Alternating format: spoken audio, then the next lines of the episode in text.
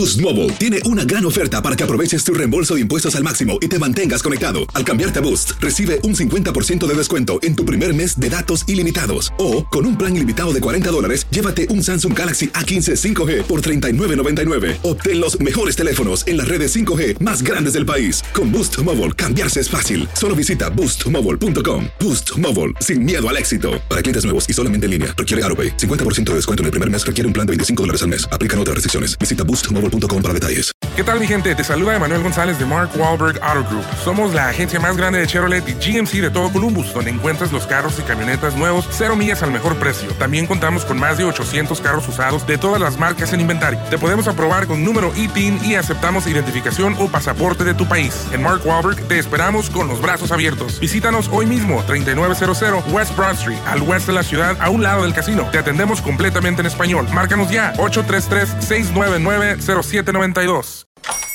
Hola, buenos días, mi pana. Buenos días, bienvenido a Sherwin Williams.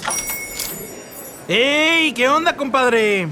¿Qué onda? Ya tengo lista la pintura que ordenaste en el ProPlus app. Con más de 6.000 representantes en nuestras tiendas listos para atenderte en tu idioma y beneficios para contratistas que encontrarás en aliadopro.com. En Sherwin Williams somos el aliado del PRO.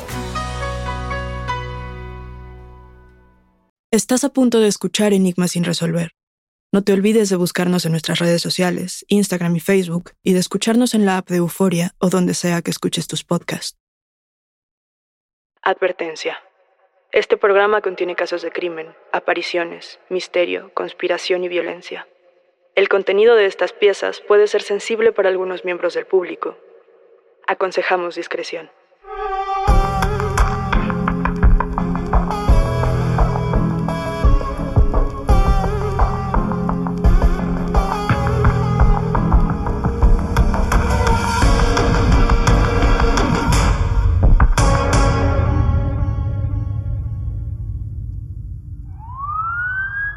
...1983... Texas, Estados Unidos. La policía se encuentra haciendo inspecciones rutinarias por la calle. De repente aparece un hombre con una apariencia peculiar. Alto, delgado, desaliñado, los dientes podridos y un extraño tic en el ojo. Se acercan a él.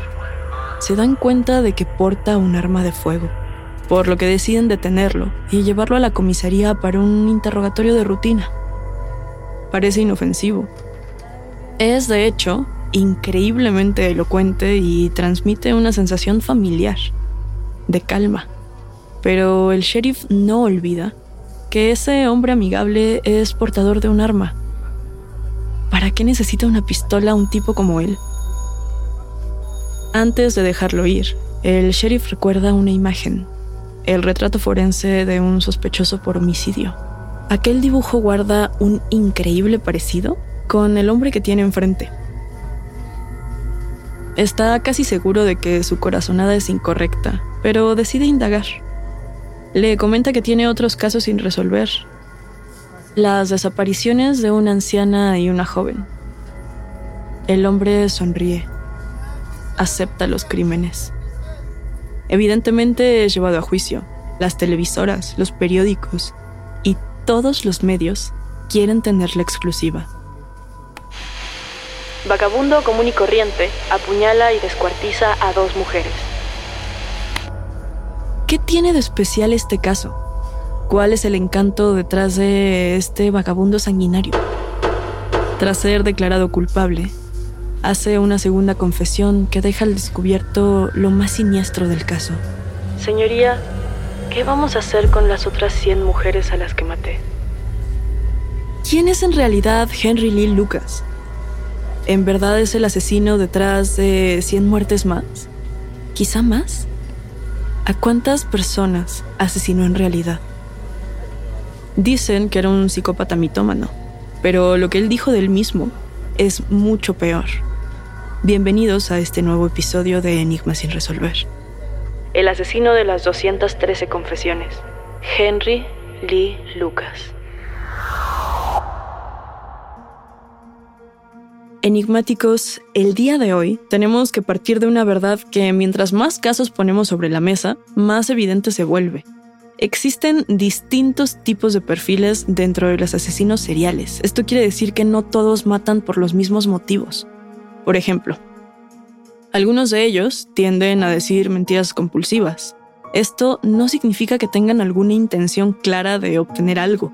Simplemente lo hacen porque no pueden evitarlo. También están aquellos que establecen alguna relación simbólica con sus víctimas, como por ejemplo pueden ser los necrófilos, aquellos a quienes les gusta tener algún contacto físico con los cadáveres, o también están a los que les gusta coleccionar objetos relacionados con sus asesinatos, tomarles fotos, por ejemplo. En otros casos, ocurre exactamente lo contrario. Muchos asesinos prefieren la discreción y no llevar una cuenta o ningún simbolismo de estos crímenes. En este episodio vamos a abordar una de las características ya mencionadas, los perfiles mitómanos. ¿Qué ocurre con esta clase de mentalidad? ¿Qué es lo que hay detrás de este tipo de historias? Creo que si hablamos de asesinos y mentiras, hay un nombre que siempre viene a nosotros porque se ha convertido en toda una leyenda. Sí, nos referimos al propio Henry Lee Lucas, para muchos, la vida de este hombre es la historia de uno de los criminales más peligrosos y despiadados del último siglo. Para otros, es la consecuencia de una trágica infancia y la historia de un mitómano en busca de atención. ¿Cuál es la verdad detrás de este caso? ¿Realmente este hombre cometió más de 200 crímenes sin ser descubierto durante ocho años? Para responder estas preguntas, necesitamos repasar un poco la vida de este hombre.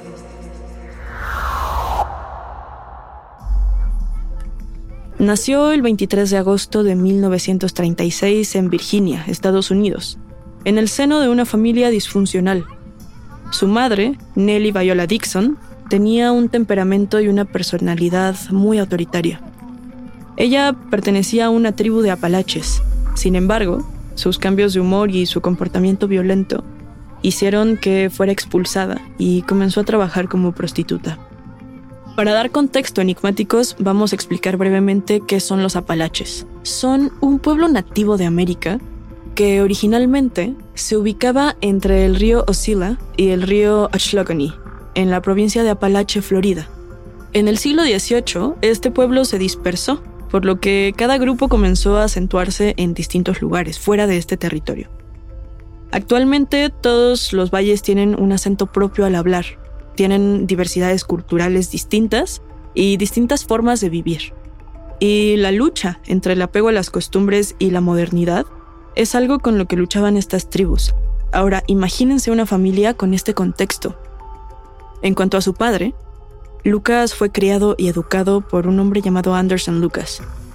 Este era un hombre fuerte, con mucha vitalidad. Había perdido las dos piernas en un accidente ferroviario y pasaba sus días sin mucho que hacer, con la única preocupación de tener siempre cerca una botella de whisky para complacer su alcoholismo. Tenemos que aclarar que no tenemos certeza de que Anderson sea realmente el padre biológico de Lucas. Únicamente sabemos que estuvo a cargo de su crianza. Su madre también desarrolló una dependencia al alcohol. Esto ayudó que su carácter volátil incrementara. La mayoría de los hijos que tuvo Viola fueron puestos bajo tutela del Estado o dados en adopción porque la familia no contaba con las condiciones suficientes para su manutención. Los hermanos mayores de Lucas huyeron de casa en cuanto tuvieron la edad suficiente para hacerlo pero él no tuvo la misma suerte. Lucas sufrió muchos abusos en su niñez por parte de su madre. Ella lo obligó a presenciar algunos de los encuentros sexuales que tenía con sus clientes. Lo golpeaba con distintos objetos y le gustaba humillarlo frente a sus hermanos y sus conocidos. Una de las cosas que le gustaba hacer era vestirlo de niña para ofrecerlo también a sus clientes. Y en muchas ocasiones lo llevaba hacia la escuela. Algunas fuentes dicen que Anderson también sufría violencia intradoméstica por parte de Viola y que ella los golpeaba a ambos como parte de su rutina. En distintas declaraciones, Henry habló acerca de sus primeras fantasías asesinas. Lo que él le dijo a las autoridades es que desde muy joven comenzaba a coquetear con la idea de asesinar a su madre para liberarse del maltrato. Sabemos que a causa de una fuerte pelea que tuvo a los 10 años aproximadamente, uno de sus ojos resultó gravemente herido, por lo que jamás recuperó su visión al 100%. Su apariencia física, el complicado ambiente familiar y posteriormente la muerte de su padre en 1950 hicieron que se convirtiera en un adolescente frío y retraído. Conforme fue creciendo y al experimentar el despertar sexual, Henry comenzó a desarrollar una sexualidad irrefrenable. Era tan grande su impulso que comenzó a practicar zoofilia con animales del bosque y mascotas pequeñas. En sus declaraciones posteriores, confesó que también asesinaba a los animales con los que tenía relaciones porque esto le generaba una gran sensación de placer, poder y satisfacción. Henry entró rápidamente al mundo criminal. Después de la muerte de su padre, decidió abandonar definitivamente su casa y comenzó a realizar pequeños robos. Esto hizo que entrara y saliera de distintos reformatorios. Según el propio Lucas, es durante su adolescencia que inicia su vida como asesino. Él había estado frecuentando a una chica de su edad con la que tenía un interés romántico. En una de sus reuniones, él le propuso tener relaciones sexuales pero ella lo rechazó contundentemente. Esto ofendió muchísimo a Lucas. Decidió secuestrarla y estrangularla con sus propias manos. Sin embargo, aquí empiezan las contradicciones, porque en 1951 se retractó de esta confesión. Después de pisar distintos reformatorios, en 1959, decidió darle una segunda oportunidad a la vida familiar él volvió a casa de su madre con la esperanza de poder reintegrarse a la sociedad. Pero los abusos y la violencia por parte de Viola no se lo permitieron. Henry continuó por el mismo camino de crimen, de muerte, y esto es lo único que conocía y la única vida que era capaz de mantener.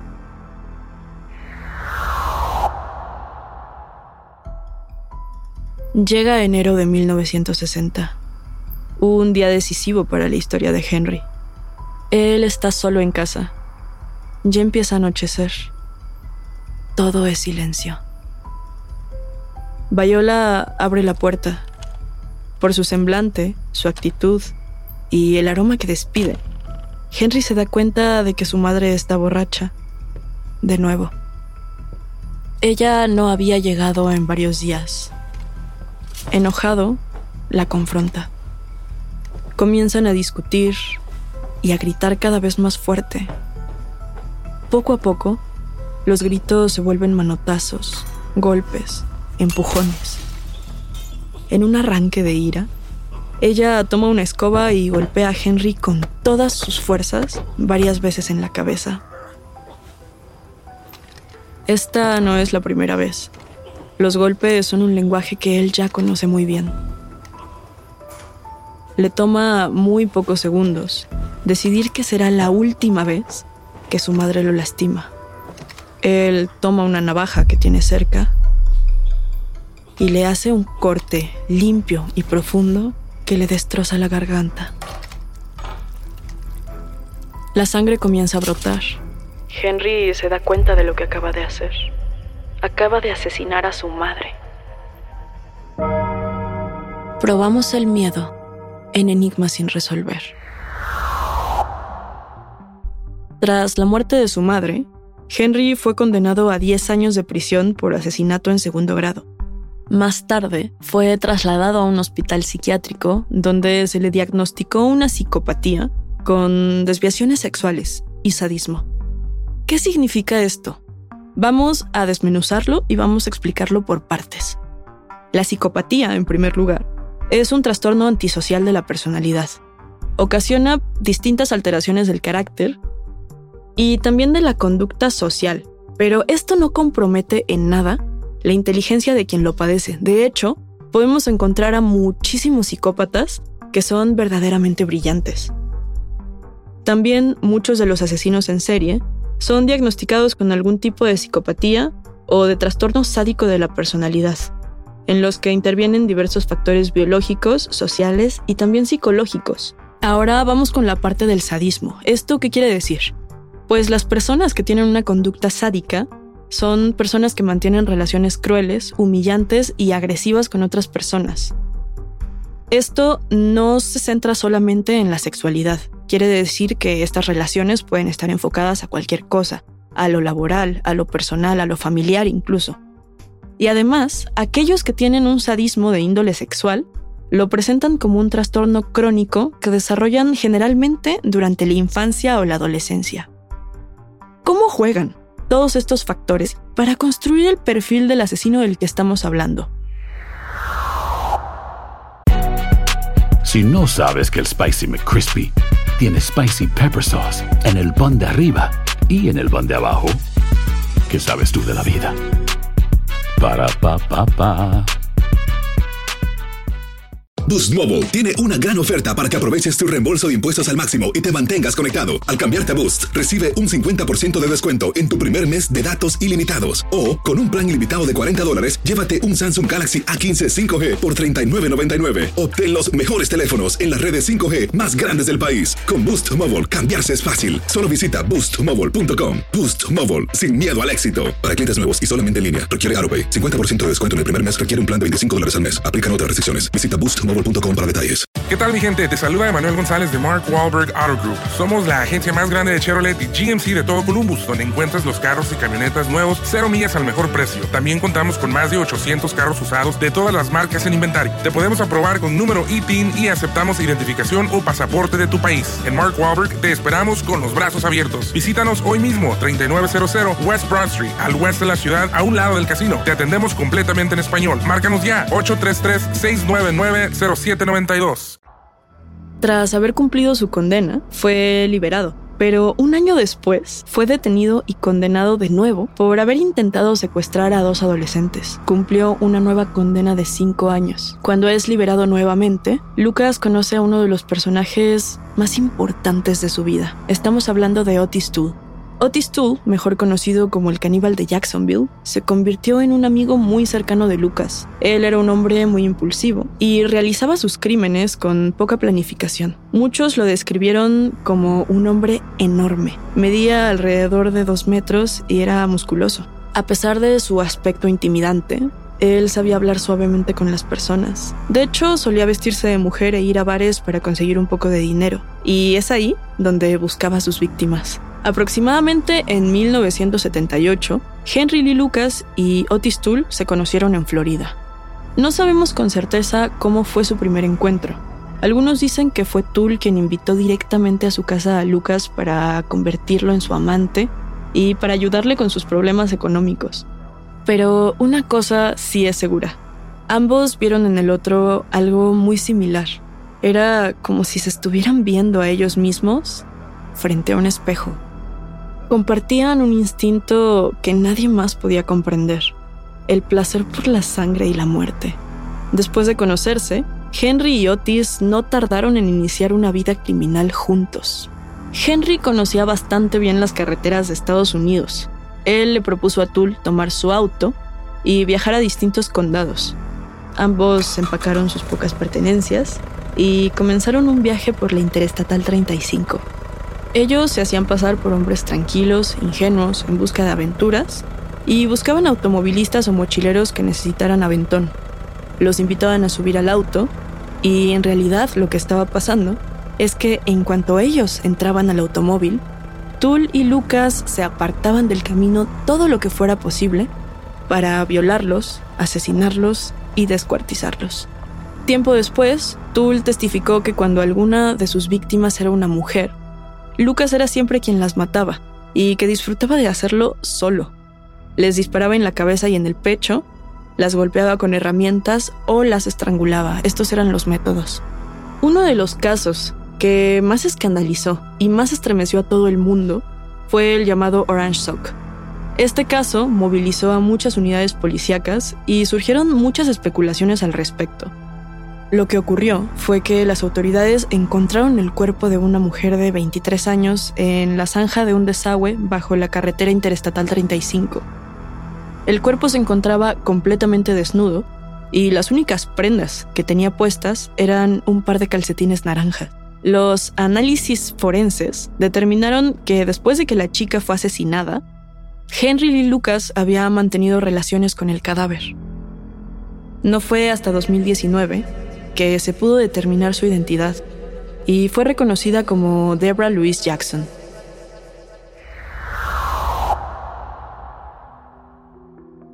Juntos cometieron muchísimos crímenes.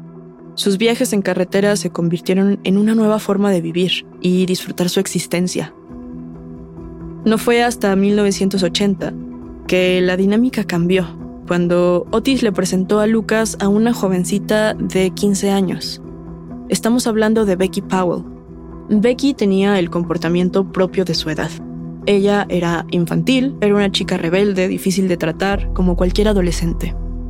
Era sobrina de Otis Toole, quien le invitó a viajar por todo el país al lado de su amigo.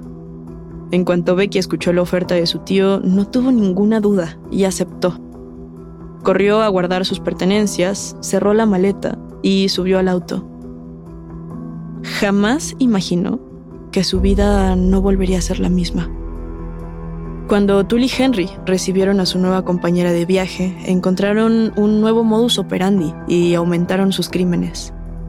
Este consistía en que Becky se acercaba a la puerta de alguna familia, tocaba el timbre y esperaba pacientemente a que alguien abriera.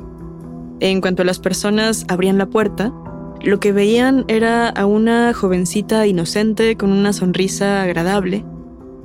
Y a continuación, Tully y Henry bajaban del auto para entrar a la fuerza a estas viviendas. Para Becky todo este ritual no era más que un juego. De hecho, cuando ella veía a sus compañeros asesinando a las personas, a estas familias, no se inmutaba. Lo veía con naturalidad y se mantenía a la espera para poder tocar el siguiente timbre. Después de un tiempo juntos, Becky y Henry comenzaron una relación de noviazgo. Comenzó esta llamada luna de miel.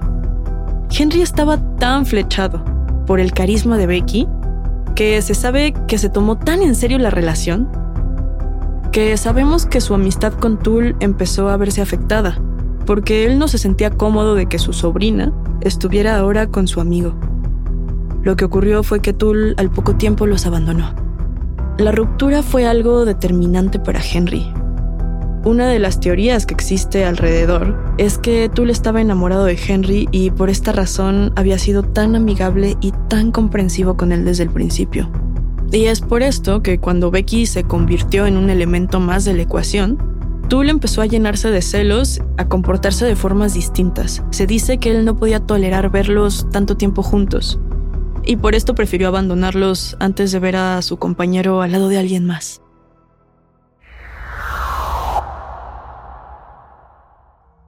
Después de la partida de Tull, Lucas continuó sus crímenes con su nueva novia. Para este momento, Becky ya había desarrollado el mismo gusto por la sangre y los cadáveres, por lo que había accedido fácilmente a ayudarle a su novio. Continuaron sus viajes por un tiempo, pero llegó un punto en el que decidieron hacer base en un campamento cristiano llamado House of Prayer. En este momento, Buscaban formalizar un poco más la relación y tener tranquilidad en sus vidas. Estaban un poco cansados del el ajetreo y las noches frías en carretera. El propio Henry se refirió a este periodo como el más feliz de su vida. Ahora, enigmáticos, el caso no termina aquí. Esta escena de romance y aislamiento no es el final. Henry y Becky no tardaron en volver a la vida criminal abandonaron el campamento y se instalaron en casa de la nueva anciana para la que trabajarían. Katie Bridge, de 82 años, los recibió con los brazos abiertos. Ambos cuidaban con mucho cariño de ella. Henry disfrutaba mucho de este momento de la vida. Sin embargo, Becky no pensaba lo mismo. Ella pasaba varios días triste, porque deseaba volver a Florida para visitar a su familia. Así que le propuso a Henry llevarla unos días él accedió de mala gana. Este viaje por carretera no fue como los anteriores. De hecho, la pareja comenzó a tener una fuerte pelea. Henry no tuvo paciencia para la infantilidad de Becky y comenzó a gritar fuertemente, a golpear y llenarse de furia. Cuando finalmente llegó al límite de su paciencia, él volvió a tomar el cuchillo y se lo clavó directamente al corazón a Becky, y como era su costumbre, tuvo relaciones con el cadáver. Haber asesinado a Becky no fue suficiente para saciar la furia de Henry. Él volvió a la casa de Katie y la asesinó sin motivo aparente. En ese momento, fueron reportadas como desaparecidas una joven y una anciana, justamente, y estamos hablando de Katie Rich y Becky Powell. No sabemos qué hizo Henry con los cuerpos después de asesinarlas, y la policía no tuvo ninguna sospecha de él inicialmente porque era prácticamente imposible relacionarlo con estas desapariciones. No fue hasta 1983 que la policía volvió a tener contacto con Henry Lee Lucas. En ese momento, Henry tenía 47 años de edad y había sido detenido por posesión de un arma de fuego. Después de un peculiar interrogatorio de rutina, Henry confesó haber asesinado a Becky Powell y a Katie Rich. Incluso le ayudó a la policía a encontrar los cadáveres de estas dos víctimas. Pero eso no es todo, enigmáticos. Como ya lo comentábamos, al terminar su juicio por estos dos homicidios, Henry confesó haber asesinado a otras 100 mujeres. Esta confesión, por supuesto, que causó furor en la sala. Todos se encontraron desconcertados. Los periodistas, los medios de comunicación, enloquecieron por esto. La nueva confesión de Henry hizo que no fuera trasladado a la prisión del Estado. En lugar de esto, fue llevado a una celda en la jefatura de los Rangers en Georgetown, donde se creó una task force llamada Henry Lee Lucas, que estaba específicamente encargada de investigar estos crímenes. Después de varios interrogatorios y una serie de preguntas muy precisas, se supo que Henry no solo le había quitado la vida a varias mujeres. Él confesó, como ya lo comentábamos, que también había asesinado a distintos hombres a lo largo de todo el país desde 1975 hasta 1983, año en el que fue detenido. La cifra de víctimas cambiaba constantemente. Confesó 197 crímenes, que fueron escalando gracias a diversas investigaciones inconclusas de muchos detectives que querían saber si Henry era el autor de estos crímenes sin resolver. Según la policía, la suma de todas sus víctimas daba una cifra de 213 asesinatos, pero según los datos que consultemos, se habla de hasta 600 víctimas. En aquellos años, Hugh Ainsworth tenía un gran prestigio como cronista policial, y las autoridades pensaron que él podía ser el encargado perfecto para escribir un libro al respecto. Se le dio acceso completamente libre a entrevistas privadas, a grabaciones, interrogatorios Incluso le permitieron tener una serie de entrevistas informales con Henry. Cuando comenzaron a analizar la información, descubrieron muchas incongruencias. Para empezar, los múltiples asesinatos que había confesado Henry estaban a miles de kilómetros de distancia y muchas veces con una diferencia de muy pocas horas. Él realizó una lista cronológica de los crímenes de Henry y comenzó a investigar a profundidad cada uno, él averiguó que, como ya lo imaginaban seguramente enigmáticos, muchas de estas confesiones eran falsas. Un ejemplo, descubrió que Henry cobró un cheque cuando, según él, había estado matando a una persona en otro lugar. Pero esto no es todo. El periodista Ainsworth quería llegar al fondo de todo esto. Él decidió contactar a distintas familias de las víctimas que no estaban del todo convencidas de que Henry fuera el culpable de los asesinatos. Estas familias le confesaron que el sheriff encargado de la investigación los había amenazado cuando quisieron cuestionarlo. Incluso Henry empezó a retractarse frente a él de algunos de estos asesinatos confesados. Repasemos la información que tenemos hasta ahora. El primer dato que tenemos que resaltar es que estos asesinatos no contaban con un modus operandi típico de un asesino en serie. Según las confesiones de Henry, había matado con armas de fuego, con cuchillos, a golpes, estrangulando, atropellando y de diversas formas. sin mencionar que las víctimas no cumplían con ninguna característica en común, es decir, no había un perfil. Ahora bien, es muy importante mencionar que la policía de Waco también desconfiaba de la task force creada para investigar estos crímenes.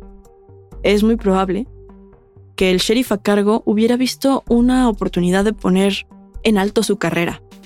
Tenía frente a él a un posible mitómano compulsivo, y creo que decir posible ya es un poco grave a estas alturas, con una historia criminal que le daba sentido a todas sus historias.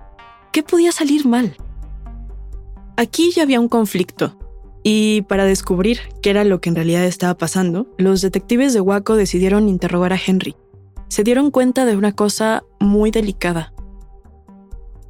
Lo que ellos descubrieron es que en realidad la Task Force le estaba dando a él información para que la memorizara y pudiera identificar lugares, hechos y en caso de ser llevado a las zonas de los homicidios poder servir como un testigo. Al parecer, Henry había accedido a esto para tener beneficios dentro de la cárcel, y esto no es sorprendente enigmático. A ver, recordemos que Henry provenía de una familia problemática y que había pasado gran parte de su infancia en una casa casi en ruinas. Luego de haber pasado mucho tiempo de su vida viviendo en un auto y con poca estabilidad, la cárcel podía parecer su mejor opción. Ahora, las mentiras no terminan aquí. Más tarde, Hugh Ainsworth fue víctima de un misterioso robo, en donde casualmente lo único que desapareció de su casa fue la investigación que tenía hecha sobre el caso de Henry Lee Lucas. Al final, el caso continuó los procedimientos normales y Henry fue declarado culpable de únicamente 11 asesinatos. Fue condenado a muerte por uno de ellos y a cadena perpetua por los 10 restantes. El caso de Henry Lee Lucas fue tan mediático que el gobernador de Texas y quien sería el futuro presidente de Estados Unidos, George W. Bush, conmutó la pena de muerte porque se descubrió que no había pruebas suficientes para enjuiciarlo de esta forma. Sin embargo, sí cumplió cadena perpetua y finalmente falleció el 12 de marzo de 2001 por insuficiencia cardíaca. Vamos a hacer un breve repaso. Tenemos a un homicida con perfil mitómano y también sadista. Un hombre cuya infancia dejó muy traumado y que encontró en la sangre un lugar para dejar toda su furia atrás, o para alimentarla más bien. Y esto no es todo enigmáticos. Él estuvo mucho tiempo al lado de otro de los asesinos más famosos de Estados Unidos. Dos hombres de los que sabemos existen supuestas pruebas y cadáveres de sus víctimas. Ahora, también tenemos que hablar, por un lado, de cómo operó el sistema penitenciario en este caso específico. Lo que tenemos es a un miembro de la policía cuya credibilidad está en duda y que verdaderamente se aprovechó de una situación de crimen que dejó a muchas víctimas para poder enaltecer su historia. Ahora, los 213 crímenes que la policía le adjunta a Henry son parte de una puesta en escena muy planificada? ¿O tal vez todo esto fue parte de una gran mentira organizada por el sistema carcelario?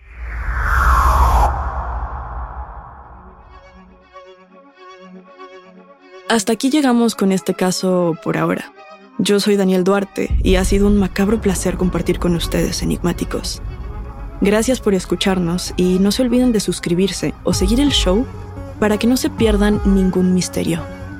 Recuerden que pueden escucharnos a través de la app de Euforia, la página de YouTube de Euforia Podcast o donde sea que escuchen podcast.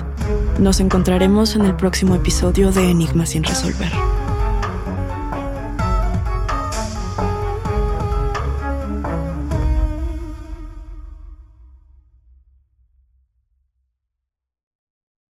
Boost Mobile tiene una gran oferta para que aproveches tu reembolso de impuestos al máximo y te mantengas conectado. Al cambiarte a Boost, recibe un 50% de descuento en tu primer mes de datos ilimitados. O, con un plan ilimitado de 40 dólares, llévate un Samsung Galaxy A15 5G por $39.99. Obtén los mejores teléfonos en las redes 5G más grandes del país. Con Boost Mobile, cambiarse es fácil. Solo visita boostmobile.com. Boost Mobile, sin miedo al éxito. Para clientes nuevos y solamente en línea, requiere AroPay. 50% de descuento en el primer mes requiere un plan de 25 dólares al mes. Aplican otras restricciones. Visita para detalles.